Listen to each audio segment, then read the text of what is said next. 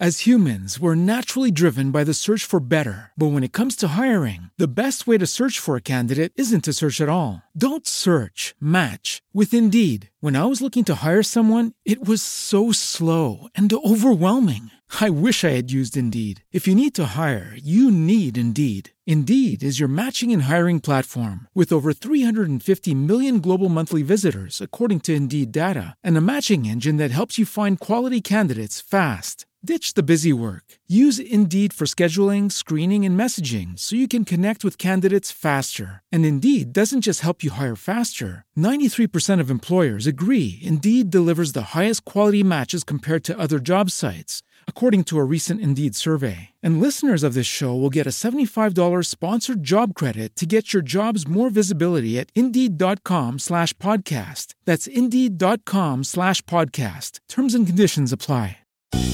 How y'all doing? We out here, chilling in the spot. What up? How y'all doing? We out here, chilling in the spot. What up? How y'all doing? We out here, chilling in the spot. What up? How y'all doing? We out here, chilling in the spot. What up? Hey, what's going on, y'all? Brothers Breaking Bread podcast in the house. Hey! We'll have a little pop-up. Have everybody over. It'll be good. Yeah, let's make it happen. Let's not just talk about it. This is a beautiful thing, man. Just all this blackness, and we all just getting together. We playing dominoes, we eating, we drinking. And, you know, food is always just the extra, man. They deprive these people of their basic human rights. You know, and we call ourselves Americans. We're supposed to be above all this. They'll fake the crisis. They'll make it seem way out of proportion. We brothers, we breaking bread. How y'all doing? We out here, chilling in the spot. What up? Trying to hold it all together, man.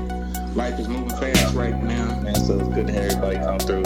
I love that, man. I love it a lot more than I could say to you guys. Yeah. You know, Well, I mean, this is something new, but what about the Texas Rangers dragging niggas down the street? Hold on, let me play this video real quick. Ooh, the video, they take the video off? Ooh, they're like, no. They won't let nobody. They don't want you to watch it. They said, no, too many people check it out there. No, man, you know, shit, we can probably talk about it. We didn't get too deep into it, but I think it's more of the optics of it. It's bad optics. It's very bad optics. This man may be guilty. He may have whatever he's alleged. I think he's alleged of like trespassing. All this stuff. Something real simple too, like trespassing or something. I think he's a homeless cat or something, isn't he? I believe so. Yeah. So he's probably at a business restaurant trying to beat the heat because he's down in Texas and 10 meters down Texas right now. Yeah, Galveston. So he deep. He down on the coast. He sent me something today in his car. It was like 2:00. It was 112 degrees, nigga. So I get it. You trying to get out the heat? He was trying to beat the heat. Anyway. Hey, man, I just want to know if the Galveston police officers all ride on horses or if they have any actual cruisers. Well, they have. I think do they have cruisers? I mean, because normally what happens if a motorcycle cop has to arrest you, he doesn't drag you alongside his motorcycle. No. On a road, he calls a cruiser to come pick you up and take you to the station. Yep. That's all I'm saying. No, that's it, and that's what the chief is saying. How else was you gonna get this man to the slave auction? But obviously, that's where he was going. That's what it looked like, dog. It didn't look like he was going to jail. They were parading him down Main Street. They probably had speakers on the back of the horse talking about Django. Django. They were on horses, and I think didn't the officers have cowboy hats on or something? They was in full beat a nigga up regalia, dog. Yeah, because they were cowboy hats. Oh yeah. This is all bad. It's awful. It's terrible. I mean, it's tone deaf like a motherfucker. Absolutely. At some point in time, you got to go, yeah, this is, by policy, this is okay, but this ain't okay. We need to call the cruiser in. I think this speaks to, you know, we talk about how Trump is emboldening, you know, racists and bigots and whoever else, supremacists. I think he's emboldening police departments, too. Well, yeah. His rhetoric. That he just basically says, I give you carte blanche to do whatever you need to do. What was it? Was it you'll get no arguments from me.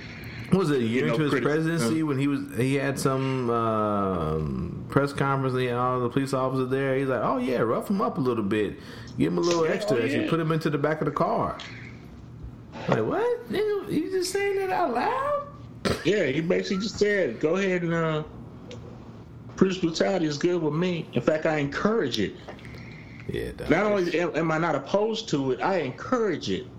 True. And I think it's reflected in the. This is what cops have always been there, but I think it's even more on display and they're less because they're doing people thought about the body cams were gonna help solve this issue, but it just exposes it more, and they just keep doing it. They don't care about the body cams being on. Well, even with the body cams on, I mean, it don't matter. Cause even this. That's what I'm saying. It's not helping. It doesn't discourage officers from misconduct. Nope. They do it anyway. They do it, yeah. Exactly. So, yeah. So, I mean, yeah. Bad. That's all I got to say on that one. Yeah. What about you, Joe? You still there, Joe? Hit that button. He's on mute right now. Hit that button. No, my bad. Yeah, I'm anti-dragging niggas down the street. Anti. So. You heard it here today on Triple B Podcast. We are anti-tying niggas horses and taking them to the Old Town Road. Despite the meme I put on James's post. I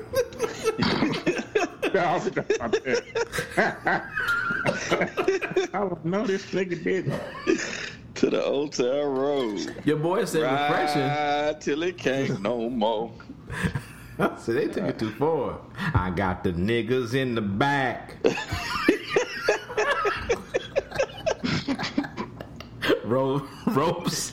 Ropes on they neck. Right. Ropes on their neck. Niggas can't tell me nothing. They can't tell me nothing. Oh, I'm gonna take my slaves to the Old Town Road. We're gonna drag until we can't no more. Sorry, my bad. Remix. Right. That Trump. See, really, guys want to get on this one. That Trump. Right. Trump come in with a verse. Yeah. Anyway, I can't do Trump. Mic check. Where the 16-year-olds at? Anyway, okay, so we talked about some old things that are new. Let's talk about some new things that are old, I guess. Democratic debate. Y'all been watching this shit? Nah, I've been catching the highlights here and there. Yeah, me too. Yeah, the highlights. I ain't sat there and watched them. It's too many people. It's like, and I hate the way CNN has been doing it, man. Like, I just don't. It's like the worst version of Survivor, dog. It's like Survivor geriatric. So many people on stage that it's not even. They don't even get a chance to finish a thought because they get cut off. No, it's all right sound bites. So it's like everything is a half statement in a rebuttal. And they call on people that ain't even... Man, in the last one, they called on some dude, and I'm like, who is this dude? Why they keep calling on him? We don't even know who he is. Hey, your homeboy dude to play... is it bass? I know he's a big friend of Andrew Yang. Oh, my boy at work. Yeah. Yeah. So I was like, I said he made it. Yeah. So he actually has something to say opposed to some of these other ones. Yeah. Oh yeah. You know the one that be killing me though? Who's the one that be talking real elaborate and? Oh, you talking about don't know if she made it, man. She talking about it's, we need love and all that kind of stuff. We ain't gonna make it without love. Shit, I know you're talking about. Ooh. Is it Tulsi Gabbard? I think it's Tulsi Gabbard. Yeah. No, it's not her. It's somebody else. Tulsi Gabbard's I just know that she started off. She made one statement that started off good, and then she started talking about we need to reach down and find that love. Besides, she sounded like she was going to church for a minute. I'm like, I don't think this is the right time for that. Masturbating? Or she talking about getting pregnant? I'm trying to find her name. I know, yeah, Tulsi Gabbard's the one that tried to chin check Harris. I don't say that she's the one that tried. That might be the same one that pulled out Kamala Harris's record on her. Yeah, but yeah, same woman. I think I'm not sure, man. I think it might be somebody different, but yeah, she. I don't know. It's too many. Like I said, it's too many people. But now everybody's saying that she's a Republican operative and all this shit like that. It's just the fake woke niggas is just in full effect, dog. There was some nigga on Twitter it was something I tweeted. And then a person I'm cool with on Twitter was talking, and some dude came in out of nowhere, and he was talking about all this other Obamas, the owner of the slave ship, and all. I was like, nigga, just die and go away. Just go away. Why are you bothering me? I don't care about you. He probably had Russian body anyway. Who knows? But anyway, we're gonna get banned from Twitter. Yeah, my bad. Probably. Currently 9 candidates before we even get started. They are booting us on Twitter just. I've been booted twice. I've been suspended twice, bro. That's right. You have been suspended. Yeah. That nigga currently suspended. No, I'm not. Probably back. I'm back. Who? I'm back like Cook Crack. Because I thought you was going to get the new show suspended before that motherfucker even got off the ground. Hey, I be trying to stay off that Twitter account. I just be reposting. I be like, ooh, I don't want to get it. We just starting. We just new. So currently, 9 candidates. I used to know this one cat on Facebook. I know him in real life, too. But, he got banned, every 30 days, he got banned again. He come back after 30-day ban, and he get banned the next day. So he was only on Facebook for one day at a time. He probably got throwaway accounts. He did. He got burner accounts. Yeah, but he was getting them banned too. Ooh, damn! You can't get the burner accounts, man. Right. He was just putting just outlandish shit. I'm just like, dude, they gonna suspend. And every time he do it, I was like, you just trying to get suspended again. You trying to see how fast you get suspended again. He like a dude that been in jail so long he can't live life outside of it. God, he's like, I don't know how to deal with these real people. Let me get banned again and go back to watching TV. Again, so I can go back to what I'm comfortable with. Yeah, Twitter and Facebook jail. But let me show you the lineup. Institutionalized. Right, exactly. Who's left? Currently 9 candidates that qualify for the debate number 3, Joe Biden, Bernie Sanders, Elizabeth Warren, Kamala Harris, Peter Buttigieg, Beto O'Rourke, Cory Booker, Amy Klobuchar, I don't know, Andrew Yang. Okay.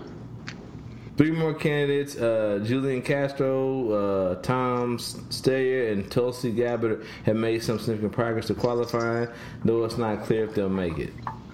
And it's weird, though. They want to get money out of it. And what's left is too many. For me. Dog, we're a long way from the shit, though, man. We ain't going to be fucking having primaries till January. I'm saying, I don't. And that makes me say, why do I need this many debates? Yeah. So you be well prepared. Oh, man. We got a 24-hour news network, nigga. We need to fill up shit to talk about, man. But the part that gets me, though, is let's get money out of politics. Let's get money out of politics. Argue with each other.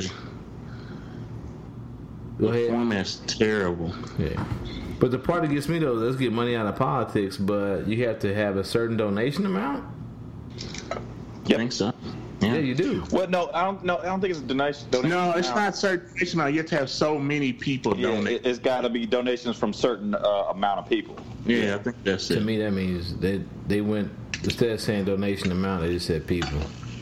Yeah, so if you got 100,000 people that gave you $1, you qualify. Yeah, I bet you it's an asterisk by this shit, nigga. Yeah, so if you get, it's based on, I think it was like 70,000 donors, something like that. And then you got to be polling at maybe, like 2% or better, 3%? Yes. So we'll get into the fine print below, but the guess is that candidates have to hit 2% in 4 recent polls from a specific list of organizations, and also get donations from 130,000 different people. By contrast, to get into the first debate, you had to hit 1% of 3 polls, or get donations from 65,000 people. Each threshold was lower, and you didn't need to meet both of them. Yep. I'm not opposed to raising those standards so we can cut a little more. They will, but I mean, we haven't even got to Iowa, man. Let the voters do some of that shit. I guess. And so what I read in that article, I'm not saying, but wait, you ain't got to drop out the race. You just can't come to the debate. Wait, I'm gonna tell you what's gonna happen, nigga. The fucking. What the article said was they're going to have another one in October where they're going to have the same standards as this one, but that gives you an extra month to get to those totals. So we might cut it down to 9 or 11 people this time. You might have 5 or 6 more people qualify for the next debate. You know what I'm saying? So we might bounce back up to 15. I'm going to hate all these niggas by the time. The ones that's trending down are going to keep trending down. Was it Kirsten Gillibrand? Is that the one that was speaking real exotic? Or Marianne Williamson, I believe. Oh wait, that might be her. The one that was talking all flowery. I think that's her. Oh yeah, author. Yeah, that is her. I believe somebody. Yeah, that's her. Oh man, I believe somebody was saying. Okay, that makes a lot more sense. Somebody said her claim to fame was that Oprah likes her. She speaks like she's writing a book. Yeah, someone said her claim to fame was that Oprah likes her. That was her. That was her thing. I forgot who said it. Somebody on Twitter said it. Every time she starts off talking about like something like policy wise, and it turns into like, but we need love first. We got to have love. Where is the love? I think the Black Eyed Peas said. No, we should have had Toni Morrison run. Ooh, she ain't stupid enough to run. She be in that same ring. She be in that same area. It's like they ain't gonna never get Michelle to run. She ain't dumb. Shit, she ain't dumb. My boy Colin Powell said no. Nope. She living the good life for real now. So why would she give that up to run for president? Same reason. Nigga Trump did it. Through that hell. Cause he's stupid. Right. Look at who you talking about. And he know that he can get Same reason why Colin Powell said shit since that motherfucker became president. Like, oh fuck this nigga. So so that's it. 9 people plus 2 more, maybe 8 more who might get in. All right, so pick your horses. Like I said, it's hard for me. Let me see. Cory Booker, no. I don't. You know what? I gotta look up more Andrew Yang, but he ain't gonna make it. He look. Yeah, Andrew Yang. I think Andrew Yang is a smart dude and has good ideas, but he ain't got a chance. He can't get quarter numbers. I don't know. This motherfucker was so fucking fatalistic. What do we need you for? He talking about we need to start moving people to higher ground. He said it's too late. He also bust the rhyme shit. There's only 5 years left. Lay you on your face and beat you in the hand. Holy cross. To the flood levels. I mean, you may not be completely off. I mean, I understand, but shit, I don't know, man. That type of leadership, I don't know. The sun is going to explode tomorrow. Vote me. I think that's a real thing to consider. That I mean, if we don't get a fire under our asses with this environment thing. I mean, it's getting worse. It's not. I don't disagree. Yeah, I'm saying so. Maybe that's what's needed, because all the talk about it's not that bad and we got plenty of time. It's not true. Nah, we're seeing the results. It's happening now. Yeah, we got flooding going on here in the Midwest. You got fires going on. The temperatures, you know, are higher than ever in certain places. Now, if something isn't done, it's going to get to the point where places that are livable now won't be livable anymore. Hey, James, I got a fix, bro.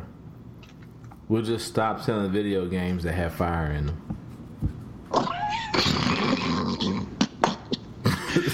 There we go. Oh, hey, but while you bullshitting, that's what your boy wants to do.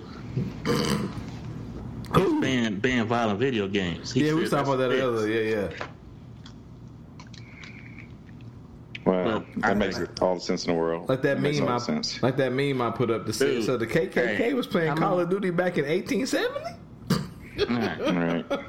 Dude, we've been playing violent video games since, you know, Contra. Nigga. But they had the same video games in foreign countries. Yes. And none of the because the video game capital is Japan, and they don't have no shootings. But they do have some weird sexual tendencies, though.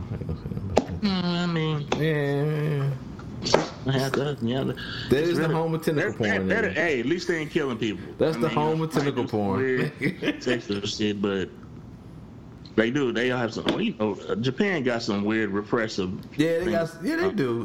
That's a whole nother episode. They ain't in the streets killing each other. So I mean, they're not. You got to give them credit for that. What's their suicide rate though? Oh, it's very high. Okay. Yeah. They kill them. Hey. Better you kill yourself than kill somebody else. Somebody got to get. Somebody got to die. That's true. If you feel like somebody got to die, better do you than to do somebody else. Yeah, it's preferable that you don't do yourself, but you got to do somebody. No, I agree. I just, it's just the other extreme, you know. This us and this very open and 15 Minutes of Fame society, and then the other repressive society, and you see the outcomes different ways. Yeah, I'm not saying Japan's not fucked up, because it is. Oh, we humans. We all fucked up, bro. We all fucked up. Dude, Japanese television in general is just, it's super weird, man. It's real weird. Yeah, and we just as weird. We got a learning channel that has nothing of education on it. Right. Hey, dude, I saw that shit. What's it? Naked and Afraid? I know this is not new. It's new to me, though. Yeah. Where they, like, leave you out naked in the 2-3 weeks or something? In the woods. Yeah. No, don't do it. First of all, I wonder who the hell is volunteering to do this. People don't want to be on TV. I'm saying, who said, you can't pitch me that and be like, oh yeah, that sounds good. I'm down for that. Butt-ass naked in the woods? No. Butt-ass naked in the woods with like a rock. I don't want to be fully clothed in the woods. Sharp rock. No, Lady Lavender got me watching, what she got us watching? The 90 Day Fiance. I heard about that one too. I can't stop watching it, bro. It's the worst car wreck ever. I can't stop watching it. I am that nigga who is backing up all the traffic because I can't stop looking at the people on the ground who have exploded because of the car wreck. I don't even know exactly what's the actual concept. Well, there's two versions, right? So there's a version where it's the Americans who find love overseas. So they move and they have 90 days to be married, and then there's a version of people who come from overseas to the states. You know we have like stricter immigration laws, of course.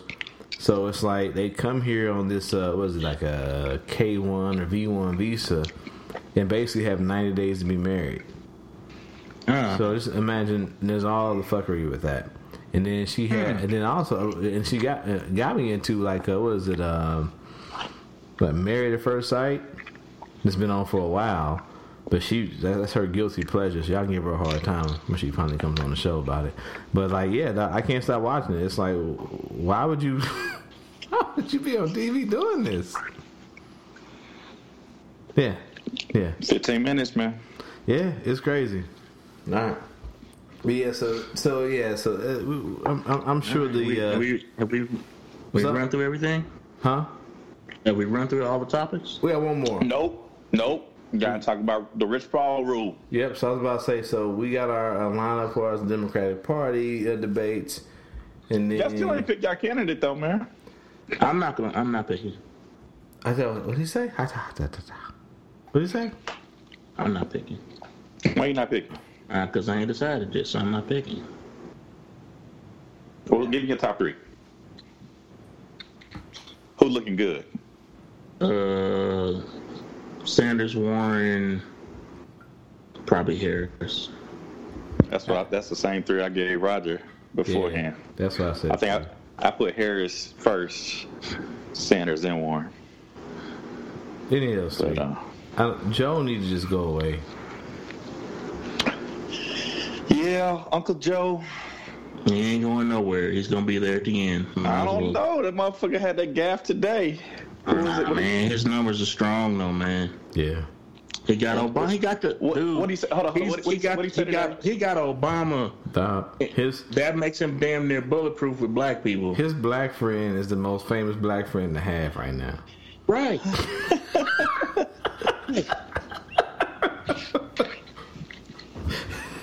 I mean, his numbers are very strong with black people, and that's something a Democrat has to have. Is that why? That dude was just too goddamn old to be president, man. But you gotta say the same for Bernie. That's age discrimination. I'm ageist. You gotta say the same for Bernie. Then I think they're around the same age. They probably are. They are. But he don't act it though. He don't act like sharp with me, dude. I mean, keep it real, bro. I'm just saying. If you gonna flat out say age, then people the rebuttal will be that. That's what I'm telling you. I feel you on that, but I'm in agreement. So I think that Bernie seems to be a lot sharper than both Trump and Biden, who are similar, you know. And for me, I think their deal for and out, which probably makes it more interesting who the running mate gonna be. Because like you said, you don't think Warren going to make it. I think Warren's going to be whoever doesn't make it, Warren's going to be the VP, the running mate. I can see that happening. Maybe. Because that's what your boy said. Booker said, man, we're not going to have two men on the ticket. And the truth is, like, policy wise, Warren knows policy better than all of them. Yeah. Oh, yeah. That's why I like her. That's why I say I like her more than others. But she ain't got. She knows that. Warren's a real smart chick. I don't want to call her chick, but I mean, like she knows the system and the policy better than most. Mm-hmm. Yeah, I agree. That's why I like her. But she just ain't. She don't have the base. It's getting better for her. No, it's getting better. But I'm talking about as of right Bernie, now. Nobody knew who the fuck Bernie was until the debates last go around. You know what I'm saying? I think as the pack starts to thin down, if she's in the final five, and she starts saying what she got to say, she got a little more chance to say it. But I would say people are stupid not to know who Bernie was. Like one of the oldest serving members in the... I did not know who Bernie was until he ran for president. Okay, my bad. I knew who Bernie was, but I did not see him running for president. I had heard Bernie Sanders' names over the years. I agree with that statement. Yeah. But I didn't see him running for president. He wasn't a standout choice. Because I knew he was old. That's the first thing I was like... When his name came up, I'm like, Bernie, damn, ain't Bernie been around since the 80s? How old is he? Nigga been in politics since the 60s, nigga. Right. He's longer than I thought, yeah. Yeah, like I said, those three are... I do got one. Did Beto O'Rourke just fool us all? They didn't even know the name? Because Beto seemed like he went off, like, you know, when he was running against Cruz, he seemed like he was saying all the right stuff. Now he just be sounding like a lunatic. Well, what are you talking about with the shooter situation? When he told media. Well, even that was a little bit that was almost a what's his name? The guy dude's. Who's the dude that was like, we're going to Michigan? And you talking man? But he didn't even. That wasn't even crazy though. Nah, he got paid or something crazy. In Minnesota, that's just bad. A bad microphone, and then they play that shit out, dog. Like, yeah, he talking about Howard Dean. Howard Dean. My real point is that it seemed like Beto had trouble controlling his emotions. What's that, nigga? He in his hometown and just got probably the Walmart he shop at. I know that, but he's running for president. Yeah, but that's what's bad though. Like, you can't show emotion. In this day and age, that the game has changed, nigga. That was a game 5 years ago. That's not the game now. Fucking Trump has changed that paradigm, man. Now it's like not with Democrats. You can do what the fuck you want to do. Democrats, nah, man. Because I think he has not changed that. That's part of the problem, man. Is that the Republicans don't care how they candidates act. They just want them to do what they want them to do, policy wise. Democrats want angel. Democratic voters want an angel. They want a priest. Well, not a priest, but they want a monk. You know, someone that says all the right things, does all the right things, has a perfect record, which doesn't exist. But that's what they really want. Well, yeah, you have purists who are like that. But I think that bunch of men are like that. There's a bunch, but I'm saying there's a bunch of people who saying we need a Trump for the Democrats. There's people saying we need somebody who vote because they didn't vote last time. And I don't disagree with that. Right. I don't disagree with that. So that's what I'm saying. That's what I'm saying, that Trump really hasn't changed the game. He hasn't changed the game with Democrats. I'm saying to you, I think he got a bump off of that. I didn't personally have a problem with it, but I don't know if it's going. He's already, for a guy that's already struggling as much as he is, I just don't think it helps him. I think that's getting circulated. People are like, man, they seeing the passion in that. I think he's getting more looks off of that than he was getting off of his policy speeches. Yeah, well, he better quit climbing on table and stuff though. No, he can't. Now I'm gonna say this: he can't do that shit over and over. But that was just kind of the latest thing. So what was the other one? I don't know nothing about. You didn't see when he was climbing on top of tables and all that, and acting like he was some kind of rock star, and talking about I was born for this and all that sort of thing. But he was a rock star. He wasn't a rock star. He was in a band. I ain't a star. He was in a band. I'm saying he was in a band. He did that shit. He had DWI. He had some arrests. An arrest that's on record. It's all right.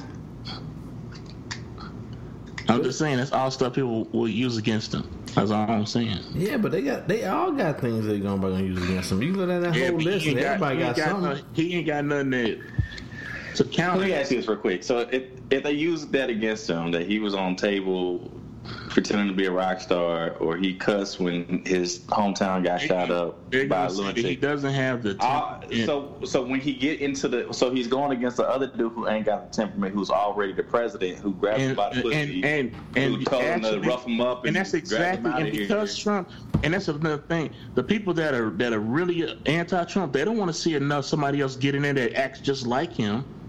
Yeah, but there are a lot of people. I will say there are a lot of people on the behavior. They don't want that.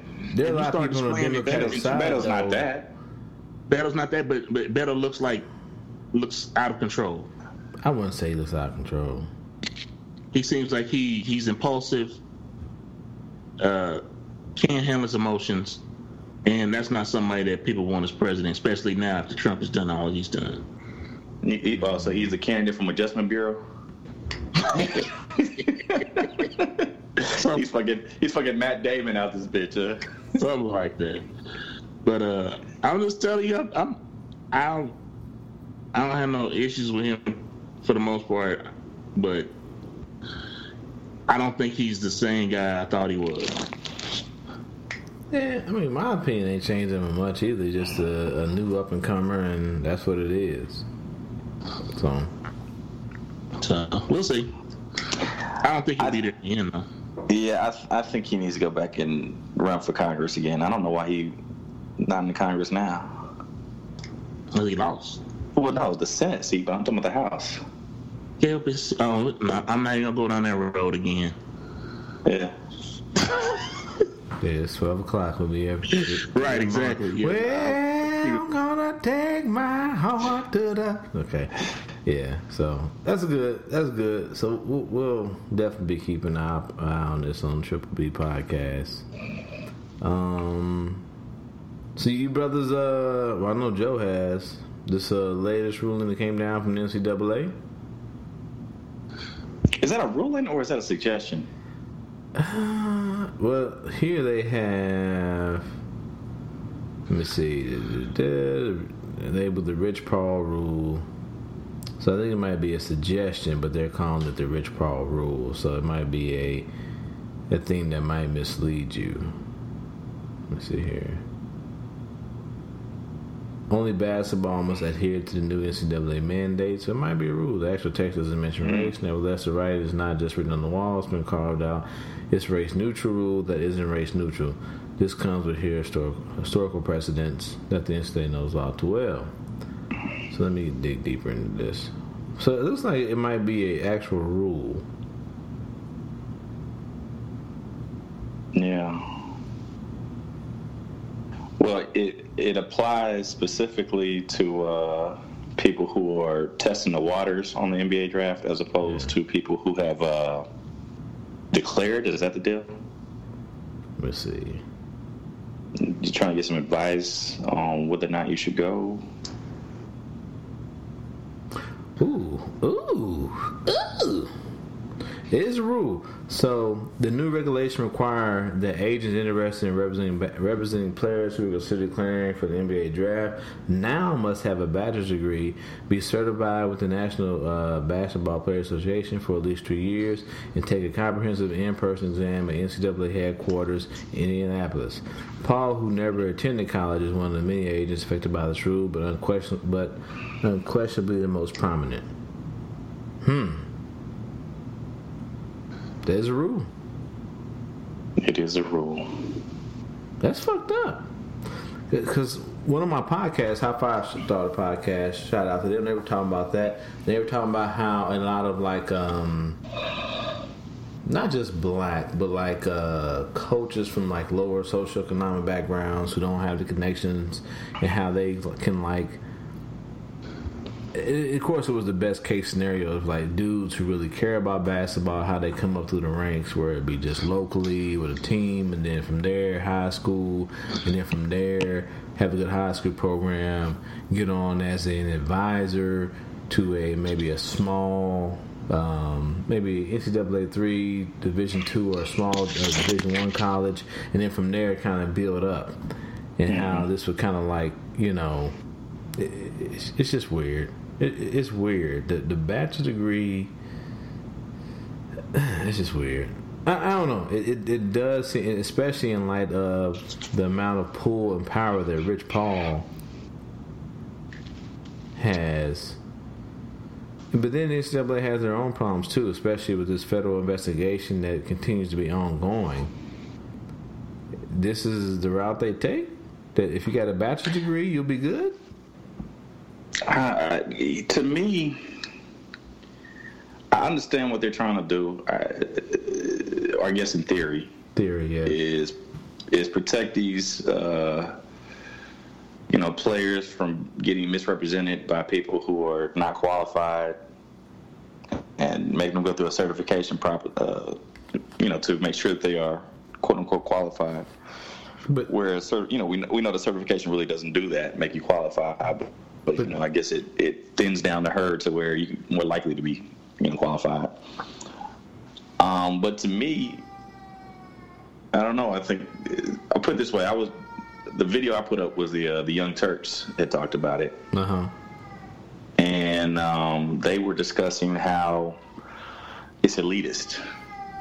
You know, very much so. Especially when most of these people who are in the NBA these days did not graduate from college before they went to the NBA. You know, there's a small minority of people who did that. Mm-hmm. And basically it's telling all these NBA players that you are not, I guess, mature enough to make decisions because you didn't graduate with a bachelor's. But I think the biggest tell is, like I read earlier about reinstate, only basketball must adhere to the new NCAA mandate. No, not the sport that's like 90% black. 90% black.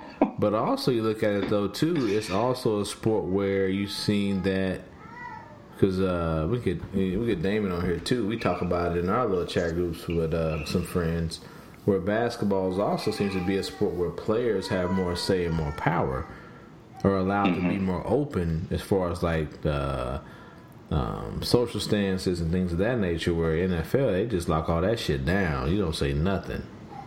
Yeah. You got these niggas running the asylum.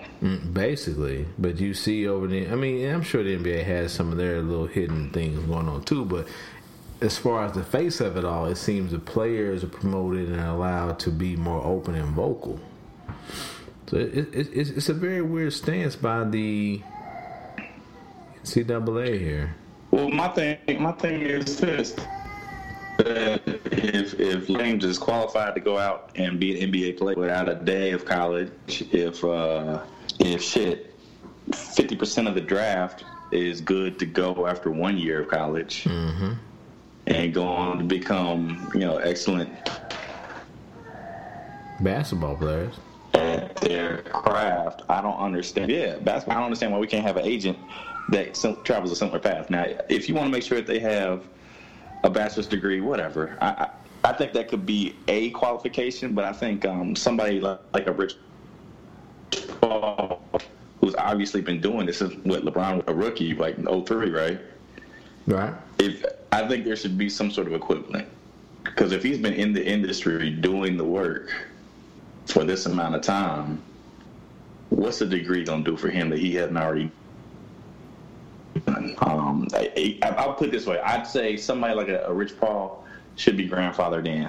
Now, if you want to make that the case for all upcoming agents, maybe. Yeah. But I think a guy like Rich Paul who's been in the industry, I think should be grandfathered in. Correct. And I think what you were alluding to earlier is, and also the Five Star podcast talking about too is, in their attempts to maybe limit players who are getting advice from like family members, the uncle who swears he knows how to do contracts mm-hmm. and shit like that, they mm-hmm. kind of went way, way, way, way, way to the left or right, however you want to label that. You know what yeah. I'm saying? Yeah. Definitely something to keep watching. Yeah, I can understand trying to make sure that somebody, uncle who played 2 years of community college basketball, you know what I'm saying, and is trying to negotiate multi-million-dollar bills. Shit, like fucking, I don't know, maybe is this, I don't know if he got a degree or not. This might be targeted at fucking the other Triple B, Big Baller Brand. It might be. Because what was that, earlier this year, found out that his homeboy stole that money from his son? And him. No, I didn't hear about that. What's that about? Yeah, I think they one of the guys who was a partner with the Triple B thing, it was a couple million. Wow. I can look it up and put it off in the chat group, but yeah, definitely I can put it off like in side notes. I can find the articles and put it up for links in the podcast notes for side notes. But yeah, there was I forget his name, but yeah, there was I think that caused some tension between him and his pops, but with what's old boy that played for LA? His older son. Don't nobody play for LA. Well, he used to play for LA. New Orleans now. Yeah, my bad. Yeah, you know I ain't up on the NBA as I should be, but yeah, play for New Orleans now. Yeah, is that Lonzo? Yeah, Lonzo. There we go. They had a business partner, and he stole a couple of million from Lonzo. Ooh. It was found out after the fact. Yeah, I think it was like I think he stole. There was like 1.5 million. Yeah, it was under 5. But I think Alonzo's suing him for about 2 million. Yeah, I knew it was under 5 more than 1, but it was a meal in there. Mm-hmm. You know, I'm looking at it now. Here it is. Yeah, 1.5 million stolen from him by Big Baller Brand's co-founder. I forget. Alan Foster. There we go. I forgot his name. I knew he was a co-partner with Big Baller Brand. I knew that much. So yeah, and came up missing. Yep. And I think he was what it came out to be. He was making all these like small withdrawals that went unnoticed, mm-hmm. and then he made a big withdrawal that went noticed, and then they did some back search and come to find out like what James said, like it was like 1.5 million overall that got stolen. Mm. Yeah, he got greedy and couldn't produce any receipts or invoices Correct. For those Correct. Expenses. Yep, because it was like over a couple. So from time it came into a couple years, that Big Baller Brand came up. He was making these little deposits, and then I forgot what the amount was. A very large withdrawal that he took that kind of turned the lights on, and they went back. Yeah, dog. Where all this money been? What you doing with this money? Oh man, this dude was in prison for money laundering. Yeah, matter of fact, yeah. Send me that. Yeah, send that in the chat group we put on the show. Yeah, that was another story too. So the nigga who co-founded Big Baller Brand had already been to prison for money laundering. He had just got a job for money laundering. Yep, but he was old boy. Yeah, that nigga need a bachelor's degree in an interview in Indianapolis, bro. He don't need to be talking to these fucking kids, man. Yeah, I didn't realize that Rich Paul represents. I knew LeBron and Anthony Davis, Draymond, John Wall, Ben Simmons. He's doing the big. Rich Paul is, and he first round pick Darius Garland and Darius Bazell, whatever you pronounce that nigga's name. Ooh, because LeBron be. Helping him out. Yeah, I know he do. In the word for him, he can say, he be like, I got LeBron. Don't you want to be with Saint Preen LeBron? That's a great endorsement. True. Yeah, them little web series LeBron has done, because Draymond Green shows up on those all the time. Yeah, the barbershop shit. Yeah. I don't know what it's called, but it's a little barbershop talk show. The Shop or something, man. Yeah, something like that. So, I mean, that's got to be related to that connection. So. Oh, yeah. But this kind of echoes, like, the thing that Walmart did. Like, we have a shooting at one of our stores. We're going to take down the violent video games but still sell guns. So, we're going to take down the agents that may or may not be stealing from the students, but we're not going to take down the coaches and all the other side of it, all the AAU coaches that are tied into all this shit. Well, one thing at a time. One thing at a time. Okay. I think what the Young Turks had basically come to the conclusion of was that in this process, I guess this is in the exploratory realm. If you want to talk to these people who are exploring whether or not they should jump, you have to go through this process. But if Rich Paul is somebody who's interested in you, choose Rich Paul, the NCAA cannot stop them. Okay. And they just jump. So you have to actually, if you declare for the draft, not if you're not someone who is like. Yeah, like if you've declared, not because now they let them do it, because it used to be if you. Yeah, said I want to be in the draft. That was it. They now you can like kind of explore, test the waters. Yeah. And then if you don't take on an agent, you can come back. Yeah, you can say, okay, I'm going in the 4th round. Fuck that, I'm going back to college. I know that. But that makes sense then if it's that way. But then you just I get it. I don't know, but I don't. Does it fix the problem though? And it don't. Yeah, that's what's. It doesn't fix the high level of corruption that goes on through not just basketball, but football. Because you have a degree doesn't mean that you're ethical.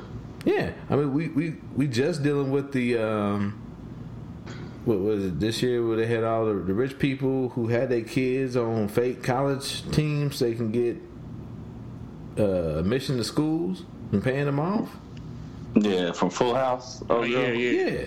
I mean, so basically, you pay a lacrosse coach or a row coach to say my kid is on the team, even though they ain't ever came to a fucking practice, they can get into your school. I mean, NCAA ain't got more time to look at that too. Whatever, man. Whatever. All right. I don't think we're gonna say anything.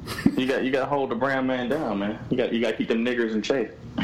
Can't have them out here making decisions and having autonomy and shit. Fuck that shit. Put a rope around their neck and get on horseback and walk their ass to the square. Shit, these niggas just want to dunk a basketball and make a little bit of money, dog. That's all they want to do, bro.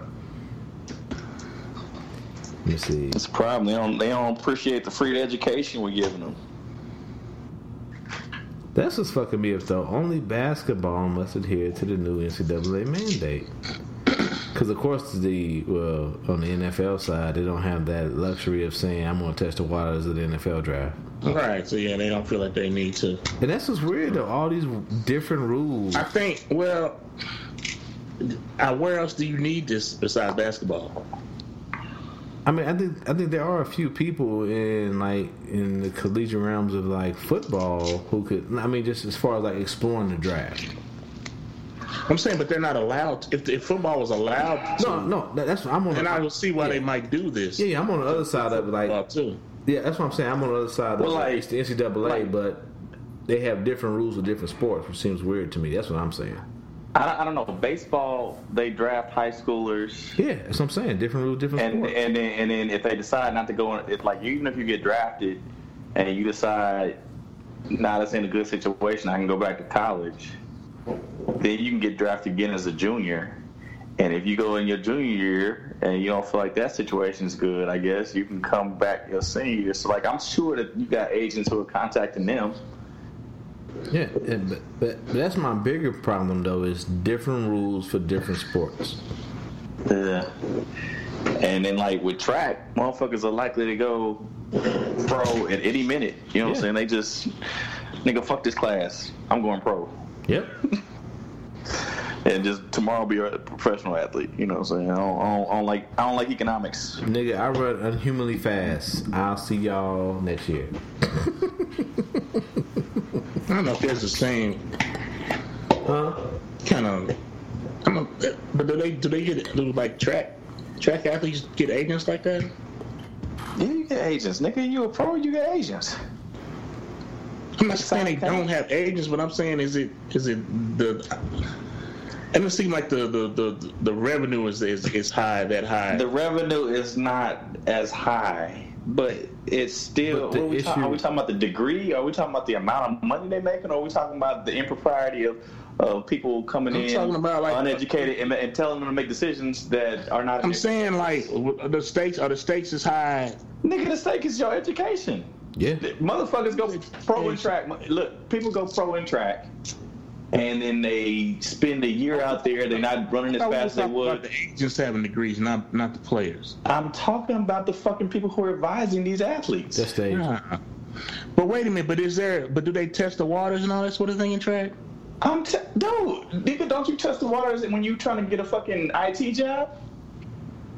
Ain't you gonna do some research and figure out, hey, what's going on with your company, or you know what I'm saying? If I'm going pro in track, I'm probably either gonna get signed by Nike, Adidas, maybe New Balance, and then maybe some, foreign shit like Puma or something like that. You know what I'm saying? But so they're trying to explore which there's a bidding process for who's going to sign this athlete. You know what I'm saying? What shoe company they're gonna be signed to.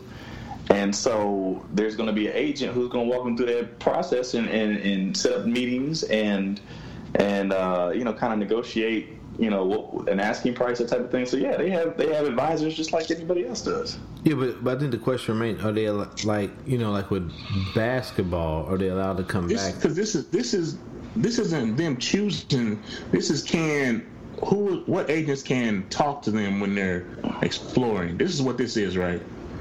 Right, but my problem. Okay, that's why, because I'm. It's kind of. It's a little. This is what I'm saying. It's because in the NBA, there's a date we all know when people are gonna go pro, and that's the NBA draft. In college, you can go pro any fucking time you want. I mean, track. You can go pro anytime you want to. Yeah. And so at some point you had to contact somebody who said, yeah, this is a viable option. So somebody is advising these people. Yeah. I think if it was more visible, then maybe they would do it. Part of this, I think, it's got to be PR, too. Yeah, well, I think track is a bad example because, as Joe's pointing out, you can go pro anytime. I think for the big majors... there's no, restrictions. Right. And so back to my point of saying... because the thing about, basketball's always had these weird... They go back and forth, and... Right. They got, weird rules and stuff like that. Why are there different rules for different sports that are governed by the same body, which is the NCAA? But I think that the professional leagues that they deal with also influence what those rules are. I think they influence it, but at the same point in time is the NBA... The NFL and the Major League Baseball organization do not have to draft these players. So once again, why does the NCAA have different rules for different sports? Why in the NBA am I allowed to probe the draft?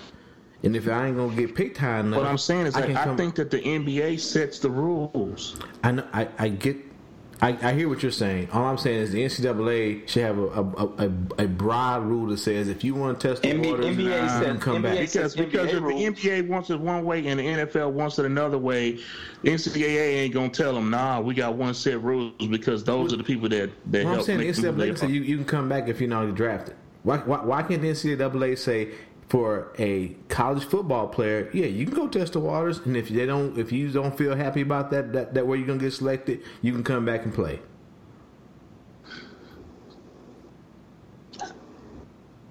I don't know. That's all I'm saying. But that is not even. It don't even work like that though, because don't they have to do 2 or 3 years or whatever it is? And there's no exploratory program in football. Yeah, right? you have to do 2 years. Right. Yeah, and once again, there is no exploratory program. And I think that it's probably something that the NFL wants and not necessarily what the NCAA wants. And once again, I'm saying... Wait, hold on. You got to do 2 years in football? I thought you had to be 3 years removed from high school. It may be 2 years. People might leave after the sophomore season, but it's like a redshirt sophomore season. I think it's like so many years and a certain age. I forget. Was it? Yeah, I think it's age. Because the NBA is a little bit something like that. Well, NBA's one and done. Like a year removed from school. You have to be 19 in college or something along those lines. It's like a year removed from school. Yeah, so football, I'm pretty sure it's like 3 years removed. Where to the point, these guys, if they're ready to go, I don't know if there's a whole lot more development they're gonna get. I don't know. Who was the cat from Ohio State that tried to break that rule? Was that McGahee? No, it wasn't McGahee. No. McGahee from Ohio State. McGahee was Miami. He fucked his leg up. Yeah. He talking about playing Ohio State. Yeah. He left after his freshman year and tried to. He had all them fucking kids and shit. Hold up. Well, he was doing that nigga. I forget his name, but I know he had all this fucking. He ended up getting arrested. He had cocaine, weed, and cocaine. He was dealing with. He was doing all these Armenians and all kind of crazy shit. Yeah, he had a whole bunch of shit going on, bro. What's his name? Maurice. Clinton Portis? No, he keep naming Miami. Clarence. Maurice something. Clarence. Yeah, someone to see. Maurice Clarence. Clarett. There we go. Yeah. Clarett. That's what I'm thinking about. Because he tried to buck that rule and that didn't quite work out for him. He had to wait. Yeah, but. Because it was going bad for him. I get the NFL and NBA dictate things. All I'm saying is they shouldn't. That's it. That's all. A lot of shit that shouldn't be. I know. Well, I think the NBA controls shit that they control, but the NCAA also controls. Yeah, they allow once you pass the threshold. That's on the NBA, but up until that threshold, that's on the NCAA. Yeah, that's all I'm saying. What they're saying is threshold. If you have declared for the draft, but you have not hired an agent, you are still eligible for the draft. So therefore, you're not under the purview of the NBA yet because you have not become a professional yet. And so why you're still in quote unquote amateurism, which how foolish that is in this day and age. Why you still claiming to be in amateurism? They're trying to set a bar for what you should have to do to maintain your amateurism. Yeah, but as far as the NBA knows that they gonna see them cats and they I'm sure they have something to say about how that goes. Yeah. I'm saying, but the NCAA, as far as football goes, you can't even declare for the draft as an amateur. Yeah, ain't no test award. You're probably right. That's all I'm saying. Right. That's all I'm saying. Different rules for different sports by the same organizing body.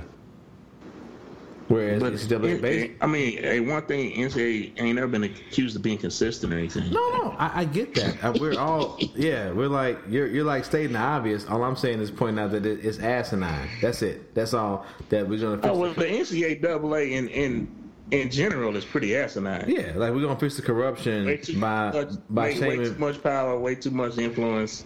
Yeah. Yeah, but we've shown time and time again, like you just pointed out, they don't have that much power. Because they're governed by the three major leagues. Well, they still have power, but they implement. They got. It may be proxy, power by proxy, but they have power. They have a little bit of power. I don't know if it's a little bit. Yeah, they punish small schools while the big schools get away with murder. Sports in a way that nobody else does. They what? They influence college sports in a way that nobody else does. I get that, but I'm saying, at the same point in time, they influence college sports by shaming and fucking bastardizing smaller schools while allowing larger schools to get away with murder. That's right. They fucking take away Mizzou's bowl appearances. Yeah. That's power. Isn't that power? Isn't that no, that's not power. That's just stepping on someone small. But they have the power to do it, though.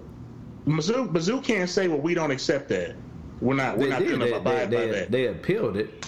But once again, I'm saying if you had true power, you would go in and step in and actually put in and strip large schools that have many violations, like a fucking. You're saying that they abuse their power more than anything else, which I totally agree with. But to say they don't have power is not right. I don't think they have power. They have no real power. I think they absolutely have real power. They're the fucking Wizard of Oz, bro.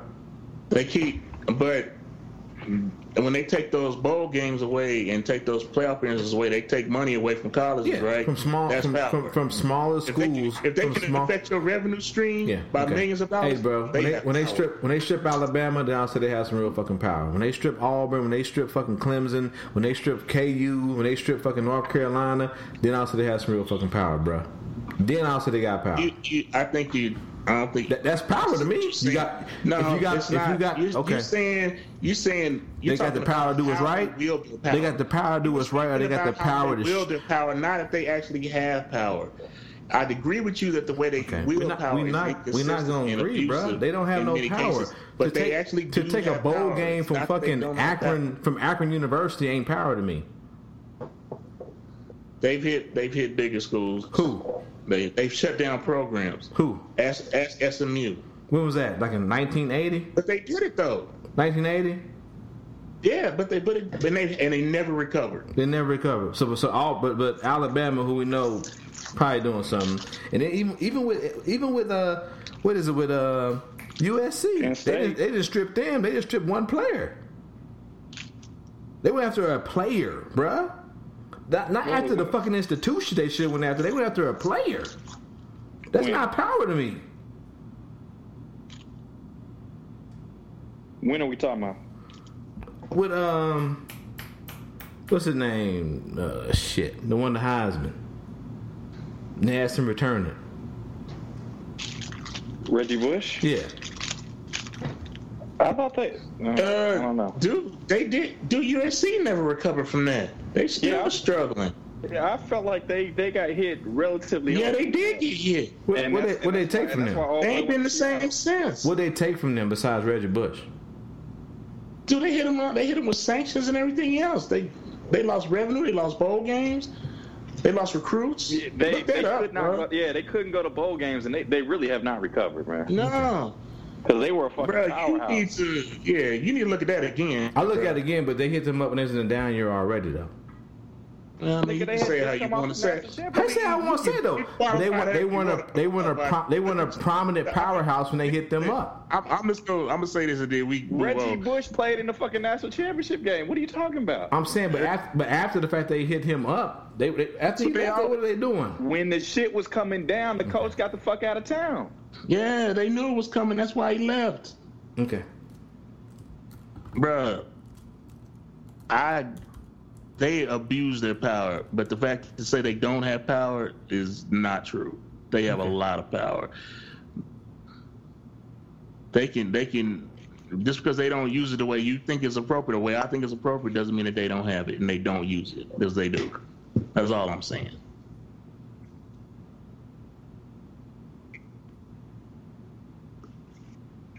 So 2004, 2005, and it was banned. So 2004, 2005 was when they had to vacate. So they waited till 6 years later to hit them up? I don't know what we're talking about. We're talking about the whole punishment as far as Reggie Bush. That shit came down immediately. I don't know what the vacation of titles, but I'm saying to you, it didn't come down immediately. I know the coach got out there next year. All I'm saying and they fucking had. I'm sure they had the. But 2004, 2005 was when they went to the championship game. In June 2011 is when the charges came down. I know they took away bowl games. When they take away bowl games from you, they took scholarships too. Yeah, all I'm saying is they took 30 scholarships over 3 years. Come on, man! Don't tell me that don't hurt programs. It hurts programs, but all I'm saying is USC wasn't a powerhouse at that point in time anyway. Give me the timeline. So when were the scholarships taken? So I'm saying, give me the timeline. 2004 Knights championship season, as far as the win 2005. But so 2005 bowl game where they lost in the Rose Bowl to Benson and from Texas. I feel that all this came down but this was handed down. When did the investigation happen? Because it didn't happen. This was handed down in 2011. Right. So how you talk? I mean, what are you talking about? Okay. Dude, I feel like what's going on there? I feel like there was something going on prior. When did old boy leave for Seattle? Who? The coach. So let's look now. Let's look up. So we got that. So then we can look up seasons after 2005.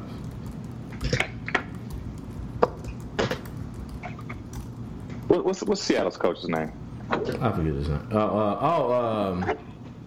Pete Carroll. Pete Carroll. Let me see when he came up. When he became the coach for them.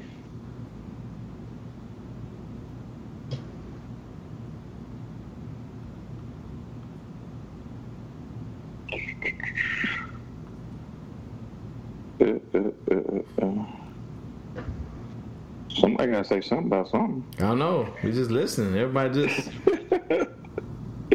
we just talking. He's out here doing research. We're doing a little research. So, see, 2009 looks like when he left. So, they got vacated.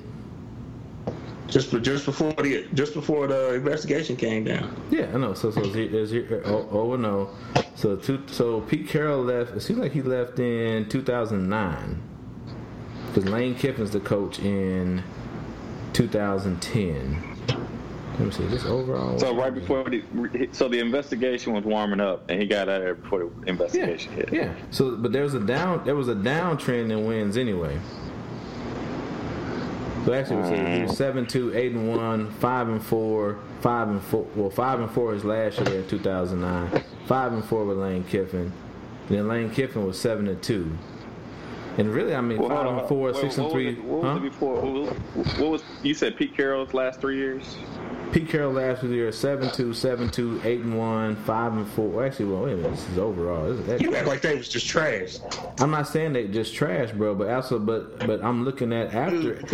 Hold on. But you said it affects them so greatly. So 2011, they're 10-2. 10-2 was an after that was back in the day. So that's 2011, 10-2. 2012, 7-6. 2013. They got 10-4, 2014, 9-4, 8-6, 10-3. Y'all said they were greatly affected. Nigga, that's when the fucking you said what, 2012? You said the investigation started in 11, right? But y'all said they were devastated. I was expecting some 5 and 0. It wasn't until 2018 they had. It wasn't until 2000. It wasn't until 2018 they had their first. They had their first 2018. They had their first sub-8-win season. But USC was an elite program. I feel you. So 11-2, and then 2016 they 10-3. Part of it is not just quick looking at just some records. Part of it is the stench of that on a program. They were elite programs. Let me see. 1996, 6-6. 1997, 6-5. 98, 8-5. 99, 6-6. 2000, 5-7. 2001, 6-6. Not until Pete Carroll came along, they had their first 8-plus win season. Yeah, they were elite under Pete Carroll. I know, I'm saying, but y'all like this. I'm trying 1991, 3-8. Why are we going? I'm just saying. Y'all. I thought they were gonna have all these things. Okay, you want me to clarify? Let me clarify. During the Pete Carroll era, they were an elite program. Okay. Once the investigation came down and they got hit with the sanctions, they were not anymore. They were not anymore. Because Pete Carroll probably would have stayed. Mm-hmm.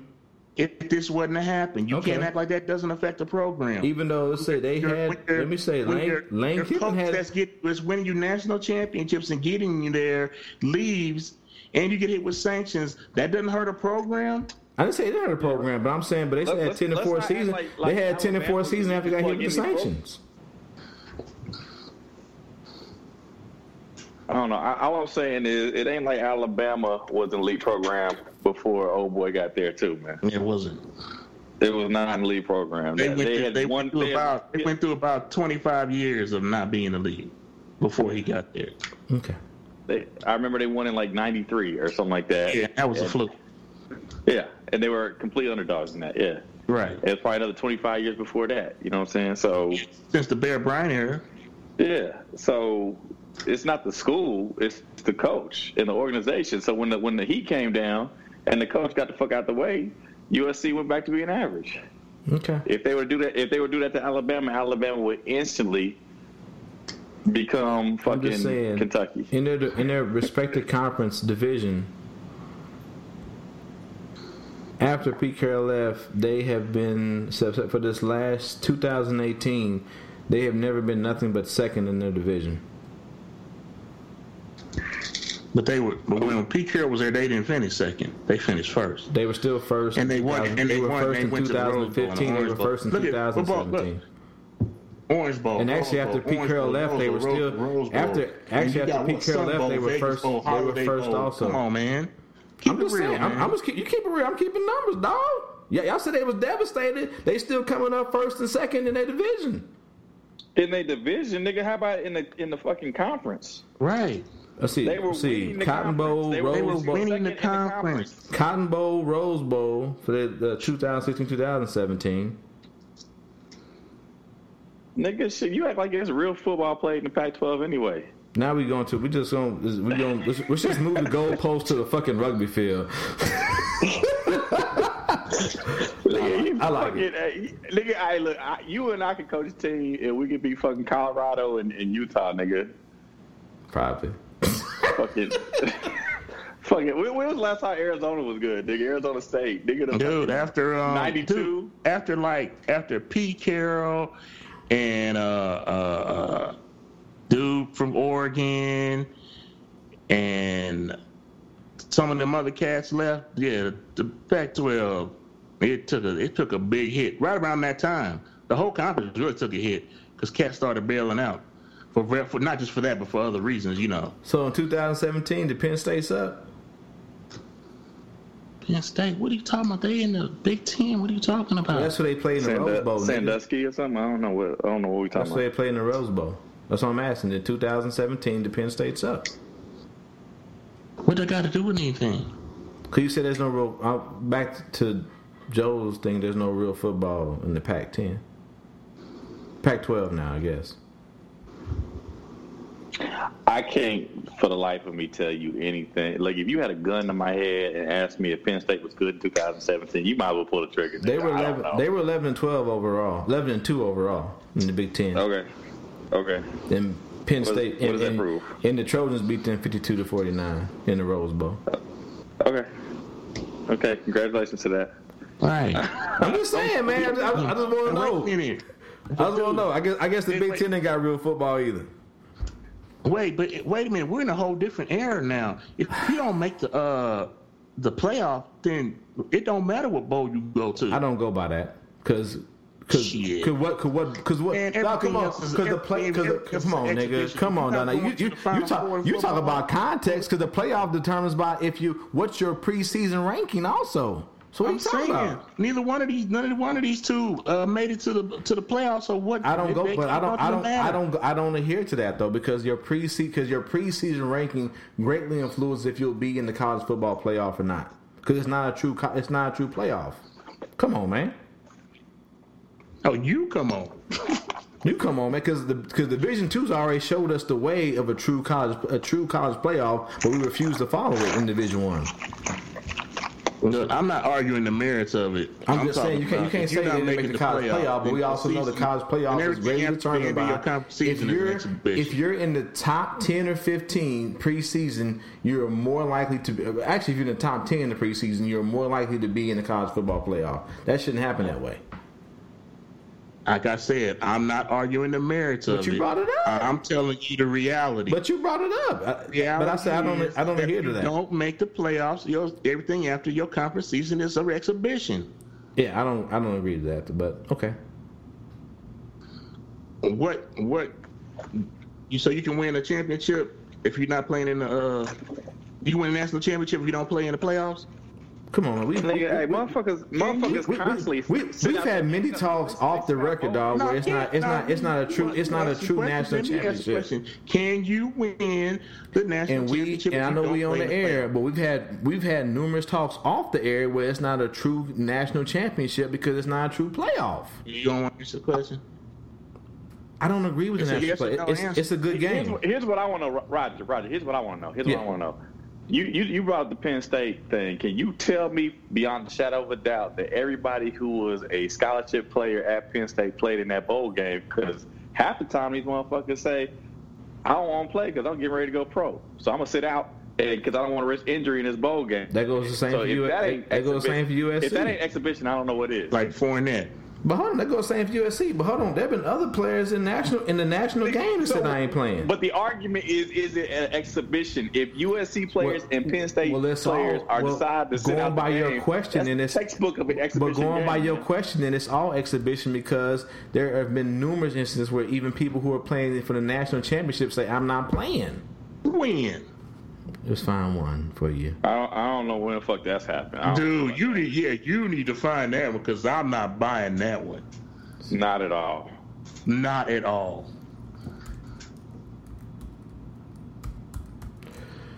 Right, exactly. Because now you just making stuff up. And I don't want nothing because they mama died or nothing either. Well, I'm talking about it, right? You said it's right? That was a fucking Trump statement. He was like, hey, man, people all the time. They're sitting out of bowl games, man. They're sitting out of the national championship game. People tell me. But hold on. People telling me all the time. But hold on. Lots of people, they're sitting out of the national championship game. But your thing was if the best player's not playing, right? No, I said the best player has decided not to play because they're getting ready to go draft. Don't even try it. I'm saying they're not playing. They're not playing. Look at that. I'm done. I said. Out. That's it. I'm out. Y'all been moving the goalpost all night, though. Come on, Fox News. Come on, Fox News. Okay, man. For real. I'm ready to wrap it up. Fox Sports Midwest out here, nigga. Come on, y'all niggas. Well, y'all niggas Fox East then. Because y'all went from USC was trash after that. They're like, well, wait a minute now. Okay, well, I was saying they wasn't first or second. Come on now. Y'all moved the goalposts. Okay, man. Because y'all said they was trash. They never recovered. We're like, oh, they coming in first. Well, it's not the same because the Pac-12 don't play real football. Wait a minute. They won the Rose Bowl. Oh, wait a minute. They wasn't playing everybody, was they?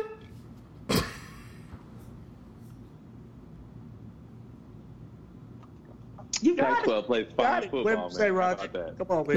No, whatever y'all say, y'all right. The NCAA is the true powerhouse.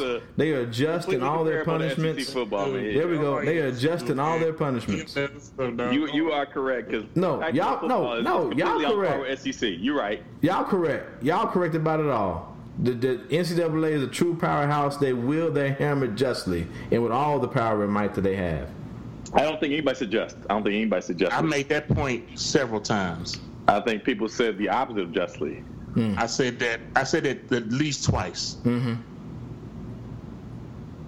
I don't know, Saquon. Because I knew you were going to say that. That's why I made sure I made that point. Would you say Saquon Barkley's a pretty good player? Fox Sports KC, man. Would you say Saquon Barkley's a pretty good player? Or their starting quarterback, Sam Darnold's a pretty good player? Saquon Barkley. I know the name, but I can't call who he is. He's the Giants running back. Oh, yeah, the running back. Yeah, he played. Is Sam Darnold their starting quarterback? Is he pretty good? Who's starting quarterback for USC? I'm saying all the top players are there. Is Juju Smith-Schuster? Is he pretty good? Is one player making a team? Oh, that number one draft pick?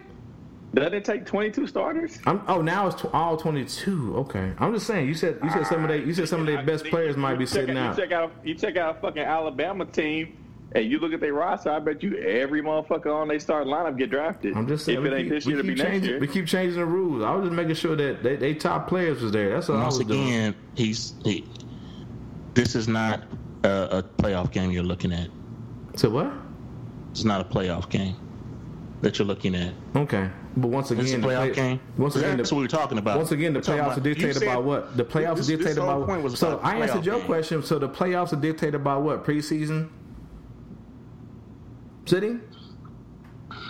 So a team that goes undefeated because they're not in the right conference and they're not in the top 10, should they be in the college football playoffs? You're arguing a point that's not being argued. Yes, it is. Because you're saying they didn't make the undefeated. Huh?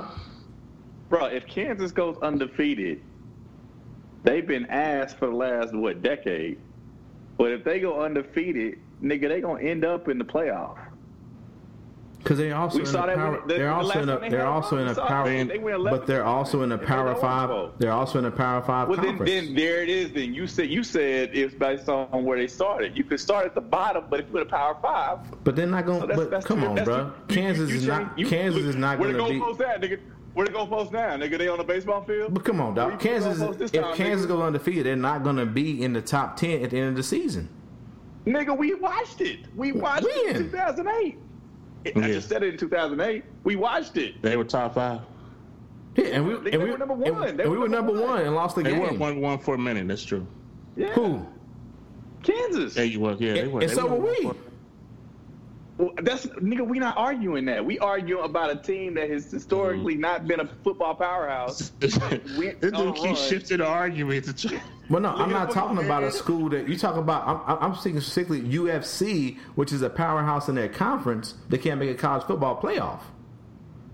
Let's talk about that specifically, not just make some erroneous argument that you just made up. UFC, which has had several. What the fuck is UFC, nigga? We got fucking John Bones Jones out here playing football. What are we talking about, man? We're talking about an undefeated team. They can't get to the college football playoff. We're not talking about MMA, nigga. Okay, man. You mean USC, nigga? USC, Southern California. No. University of Florida Central. Or UCF. Sorry. Yeah, nigga. What the fuck are we talking about, nigga? UCF. My bad, bro. All right, what is UCF then? All right, let's talk about UCF now. I'm just saying, dog. A team that went undefeated. Okay.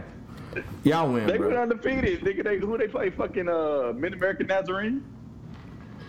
Yeah, bro. Because once again, like I said, back to my original point of saying division. El Paso A&M. If you had a true playoff, this wouldn't be a problem. Idaho A&T. If you had a true playoff, this wouldn't be a problem. Nigga, fucking Vatterott, nigga.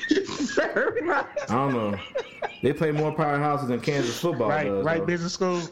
They play stronger teams than Kansas does, though. I know that. Oh, man. Kansas plays fucking K-State. They play fucking K-State. They play Oklahoma. Yeah, they play in Power 5 Conference. So, yeah. I don't know what to say, man. I don't know what to say about that. Yeah. All right, I'm for real. I got to go. UCF number 17 chases another perfect season. Yeah. Perfectly disappointing.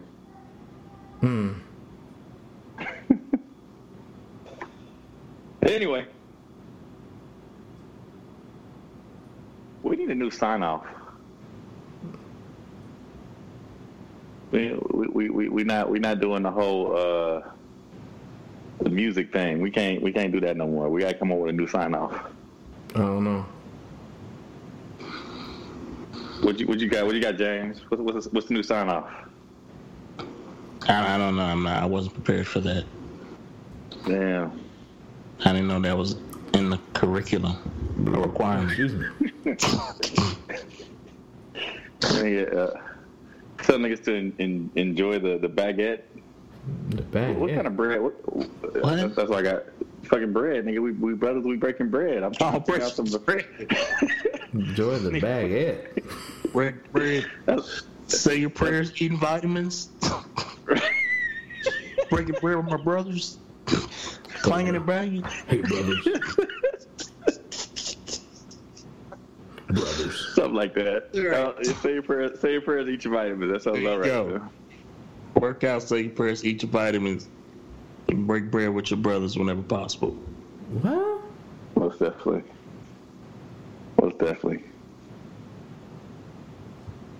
I guess if it's brothers breaking bread, it gotta be cornbread, right? Oh, Wonder Bread. Yeah. I don't know about Wonder Bread. I like cornbread. You gonna eat your cornbread? Oh man. Yeah, man. All right, man. So I don't know how that goes. Beautiful episode. So what? Been a beautiful episode. All right, yeah. Come on, Roger. Quit holding us hostage. Me holding you hostage? Y'all niggas hang up. You're the showrunner. You supposed to wrap us up. We need some changes around this motherfucker then. I'm just playing. Nigga, it's episode 1. We need to set the doors, nigga. If you gonna be in charge, be in charge. How am I in charge? You niggas just running rock. You are in charge. I guess. You push charge. Record and unrecord. Exactly. There's responsibility that goes along with that, brother. Okay, well let me send y'all the programs to and y'all can push record. Ain't nothing but a simple download. Let me send y'all the programs and y'all can push record. Yeah. All right. Let's close it out here, man. Thank y'all for your time. Triple B, Brother Breaking Bread Podcast. And hey, you gonna eat your cornbread? We out. Don't burn the toast. Don't burn the toast. I don't know, nigga. We'll figure something out. All right. Shit. We out.